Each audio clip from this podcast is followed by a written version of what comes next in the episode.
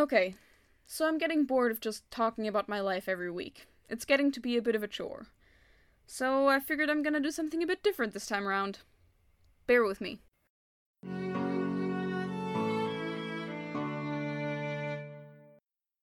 Her short blonde hair fell nicely over the edge of the gas mask that covered the lower half of her face. It wasn't uncomfortable, at least not a lot. She'd tried to fit glasses over it to cover her eyes. It hadn't worked. It hadn't looked good either. Oh well. A white lab coat hung loosely around her shoulders. A little too big, but not noticeably. The clothes she wore underneath were boyish and all black. Not purposefully, but it worked. She liked the way it looked. It held a sense of seriousness, of authority. But at the same time, it represented the inherent silliness of dressing up to conceal your identity. She was ready. She felt ready. So then why were her hands still shaking? She'd met Reaper before, a threatening presence, but still just a man underneath a mask. And he wanted her help. He needed her to give him superpowers. Strange, she thought, how things could change. A few months ago, anyone who would have told her she'd be working on a serum to give people superpowers would have gotten laughed at. Today, that was reality. She sighed and tried to relax. She still had to get there first. She took off the mask and lab coat. She couldn't walk to her car like this, after all. Did it count as stealing if the car belonged to someone who cared for you, who then died at the hands of someone you once thought you loved? She didn't like to think so. She was no thief. She bought from thieves, but she didn't steal herself. For most, this would be an arbitrary distinction. For her, exactly these kinds of distinctions had become increasingly important lately. She drove her not stolen car to the warehouse. Of course, it was a warehouse. It wasn't a cliche for no good reason. It was completely empty. With her disguise in place and her small suitcase in hand, she felt dwarfed by the large, abandoned structure more nervous than before, but no more nervous than she was the first time she'd met strange criminals in a warehouse. She was overcome by the feeling that it wouldn't be her last strange warehouse either. It was only a front anyway. The real hideout was underground. Just like she was told, she knocked the secret rhythm at the door. It wasn't the safest system, but she wasn't about to complain. She half expected Reaper to be the one to open the door. She didn't know why, but looking back, she also didn't know why that expectation would have been silly. He's no royalty. He could have opened his own door. The man who did open it, in the first instance, reminded her of her former roommate, Martin. Slender, casually dressed, pale, with the posture of someone who sits at a lot of desks. Or at one specific desk for a very long time. But he had black hair and dark eyes, and really, he looked nothing like Martin. It was just the way he carried himself that identified him as Martin's kin. She knew instantly that this was Paratron, Reaper's hacker. His eyes had a tired quality that Martin's eyes had been missing, a trait of a man who stared down computer screens with a passion. His expression was interested, though he had a neutral air around him. You're her, her, he said. M. She had a feeling he'd been about to say him. She smiled, even though he couldn't see. That's what everyone's saying, she said. She felt awkward. She was awkward. God, this was so bizarre. It didn't matter. He bid her inside, and he walked her down a flight of stairs. It was dry, and the only lights were lamps fixed to the left wall in two meter gaps. She'd have been scared, but Paratron asked her questions. Sorry to ask, but you're transsexual? The answer to that question would be the first lie of many that day. It was good practice. Yep, you know, just never felt right. He asked a bit more, but it soon became obvious that it wasn't a big deal, and she wouldn't be going into a lot of detail. He lost interest in her soon after they reached the rooms they were heading towards. But that was okay. He'd been nice, and it was clear big groups and a lot of conversation were not in his interests. The room they came to was much homier than she'd expected. Well lit with a couch, carpet, and beanbag, small TV, a desk with a few chairs, a second desk in a corner packed full of electronic equipment and computers, which Paratron was quick to slump in front of, his eyes from one second to the next no longer tired at all, darting over the screens as he typed, and then a jointed kitchen. Sparingly decorated, but for an underground hideout it was surprisingly mundane. The interesting part were the people there anyway. The room had a high ceiling, and turning slightly to her right, she realized why that was quite important. A mountain of a man sat on the sofa, attentive eyes pinned on her. He had deep scars that disfigured him completely, pulling his skin in unflattering ways. His face may have once been handsome, but it was made hard to appreciate by the two scars that framed it, one running horizontally over his upper lip, the other starting at his hairline and dragging all the way down the left side of his face over his neck and disappearing beneath the neckline of his improvised shirt. His hair was neatly tied back, and his expression was neutral, edging on curious, but she only noticed so much later. His disfigurement was distracting, to a point where your face would scrunch up just thinking of the pain that must have been inflicted along with these scars. Mangler maniac. His appearances in the news most certainly never did him justice, in more ways than one. It was Reaper getting up to greet her that finally snapped her out of her trance. M, welcome to our humble hideout, he said. This is mostly Mangler's place. He just lets Paratron keep his spare computer in here, and we use it for, well, Things like this. After just having seen Mangler Maniac in person for the first time, Reaper did not seem like a hawk anymore. And if he was, in comparison to him, Mangler was a vulture. But the vulture remained still, watchful, and she stayed conscious. She brought out a somewhat strangled, Cool! Reaper, who must have been aware of her discomfort, as well as its origins, continued with a tone in his voice that betrayed his smile, despite him being the first of this team to be wearing a mask. His mask, of course. Blank white, with that vertical crack. Sorry for the lack of hospitality, but Paratron usually keeps to himself, and, well, Mangler doesn't trust easily. Reaper went to sit down at the table past the couch that Mangler still sat on, watching her as she hesitantly followed.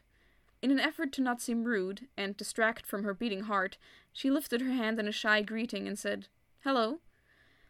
To her complete astonishment, Mangler in turn raised the corner of his mouth in what was surely meant to be a grin and lifted his hand as well, grunting.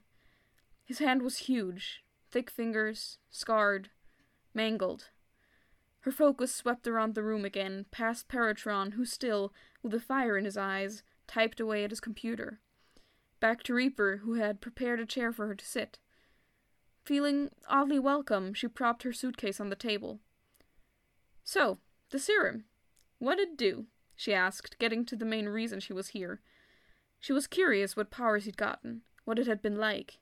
She wondered if she had potential for powers then, but she had no time for thoughts like that.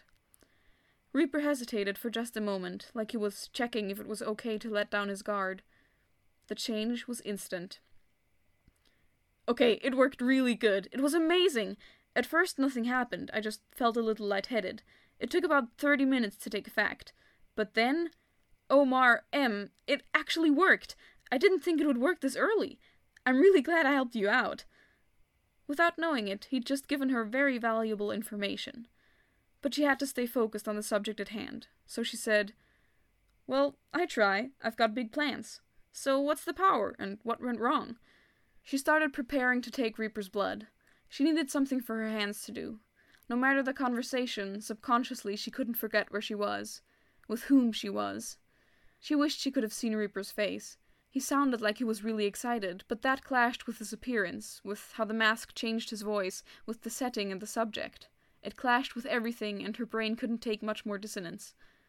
Or so she thought. Turns out after half an hour you get used to it. It's super speed. She couldn't help to be amazed. Martin had actually done it. He'd actually given someone a superpower. It was weird. My muscles started reacting to my thoughts way faster, moving faster, and eventually I started thinking faster along with it. It was all good for a while. I could get from A to B ten times faster. I mean, I didn't measure it or anything. We didn't have the tech, but I could cross this room in like a second. At this point, her jaw would have hit the floor if she hadn't been wearing a mask. She had to remind herself that she had wanted to take notes. That's that's way better than I expected. She scribbled some things down, things she thought would be useful. Yes, I'd hoped it would last until this weekend, but it eventually wore off. I got slower, and then it stopped. It was clear he wasn't done, but he paused. She finished her notes, almost glad for the break, but she wasn't that slow a writer. So, she asked, what else? Well, there were side effects. He stopped there, and so she waited a moment. When he didn't continue, she said, You're going to have to be a bit more specific here.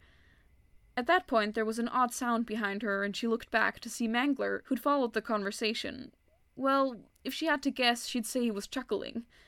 Reaper turned to him as well in what she could only assume was a glare. Mangler just grinned back. Of course, this hulking figure was not afraid of Reaper as she probably would have been. Turning back to her, he finally said, I'm just trying to figure out the best way to put it. She raised an eyebrow. Until then, she'd wished she'd had a full mask like Reaper, but just then she realized the potential facial expressions truly had, and once again wished she could see Reaper's. He was harder to read this way. Which was probably on purpose. Was he uncomfortable? Maybe confused? Sometimes, especially towards the end, I would, well, lag. I'd think a movement and I'd do it, but a few seconds too late. I also got really bad cramps once. I'm not a 100% sure that was related, though. Again, Mangler chuckled, and this time, to her shock, Reaper threw a mug that had been standing on the table at the other villain. It shattered against his skull and she jumped, but the Colossus was unimpressed. He didn't even bother trying to block or dodge it. She studied Reaper. Was he angry? Embarrassed? Why? This certainly wasn't a regular occasion. Paratron must have been startled as well. He ceased his typing for almost thirty seconds. There was something she was missing there. But Mangler just grinned mischievously, never saying a word, and reached for a nearby lying book that he promptly began to leaf through, looking for a specific page. There was silence in the room, only interrupted by Paratron's typing, while Mangler found the page he was looking for and began to read. A nervous laugh escaped her. So, that doesn't I mean, I'll see what I can do about that. May I? She had the syringe prepared. Reaper, who'd put his face in his hand that was resting on the table in an attempt to twist away from the peacefully reading giant, perked up as she held up said scientific tool. Of course. Reaper rolled up his sleeve. She would say he did it enthusiastically. It was interesting to see his arm. It was muscled, but not to an extreme, and a bit tan. She didn't know what she'd expected a pale, veiny one, or an arm covered in tattoos? She took his blood quietly. It wasn't a total awkward silence, but there was just something about taking blood that made conversation uncomfortable. She was finishing up as she murmured mostly to herself, a full physical would have been even better. Unfortunately, she'd grown too accustomed to being alone, talking to herself. Reaper's tone of voice seemed startled. Maybe he'd been lost in thought? What? She quickly tried to fix this. Oh, nothing, just. it's nothing. To her surprise, Reaper got up from his chair, cartoonishly responsibly, still holding the small wound in his arm shut. No, if you say it'll help, we'll see what we can do. Let me talk to Paratron for a second. And without further remark, he headed back to Paratron. She was glad he was gone, because she was flushing. She couldn't perform a full physical on Reaper. Not only did she not know how, the only thing she did know, besides the profits a study could gain from one, was that it may include shirtlessness. Mostly to distract herself, she turned to Mangler, who was still reading. Hey, she whispered. He looked up from his book. She couldn't tell what book it was, he had it wrapped in a book cover. What was that all about earlier? She pointed to Reaper behind her, who was too distracted talking to Paratron. At first, Mangler seemed skeptic. He hesitated, considering what he could tell her and what he would not. Then he seemed to give it some more thought. Finally, his grin returned, and with his hands he clumsily motioned someone walking, two fingers strolling on his other hand. Then all of a sudden the walking motion went rigid and fell forward rapidly, flat onto the ground. The two hands colliding made a quiet slapping sound. She had to try very hard not to laugh as Reaper returned two seconds later, Mangler seamlessly resuming his reading. Only a slight smirk in her direction gave their exchange away, but Reaper was focused on her. I'll have full physical results sent to you by next week. What's so funny? She controlled her facial features. Oh, nothing, just thought of something funny. That's perfect. I'll have this fixed up in no time. She realized too late that she had no this to point to, since the actual serum wasn't around, but Reaper got her meaning anyway. The business part of the interaction done, they'd reached a much more difficult crossroads. Leave? Or hang? Honestly, she couldn't tell you how it landed on Hang either. She'd guess she just flip flopped from not wanting to be rude by leaving to not even knowing if she didn't still want to stay. She kind of stayed for the next hour by accident. Paratron finished whatever he was doing and made tea. He offered her some, but she hesitated. Reaper noticed her concern and said it was okay if she didn't want to take off her mask, that he wouldn't either. Then she asked why it was that Reaper had a mask and the others didn't, and that started a conversation, so she'd guessed that's how it happened. In all that, she completely forgot to ask about Stargirl, but another question she had had was answered, which was, what happened to Mangler? Yes, one of those questions you couldn't just ask someone. But she managed to go there, and no one was offended or angry. At least not at her, because the answer to how Mangler got his peculiar appearance is Innie.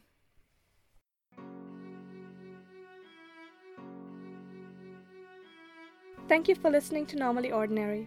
Today you heard the voice of Esther Reisenberger as Amelia Travis. If you like and want to support this show, please rate and review it anywhere you can and spread the word among your friends.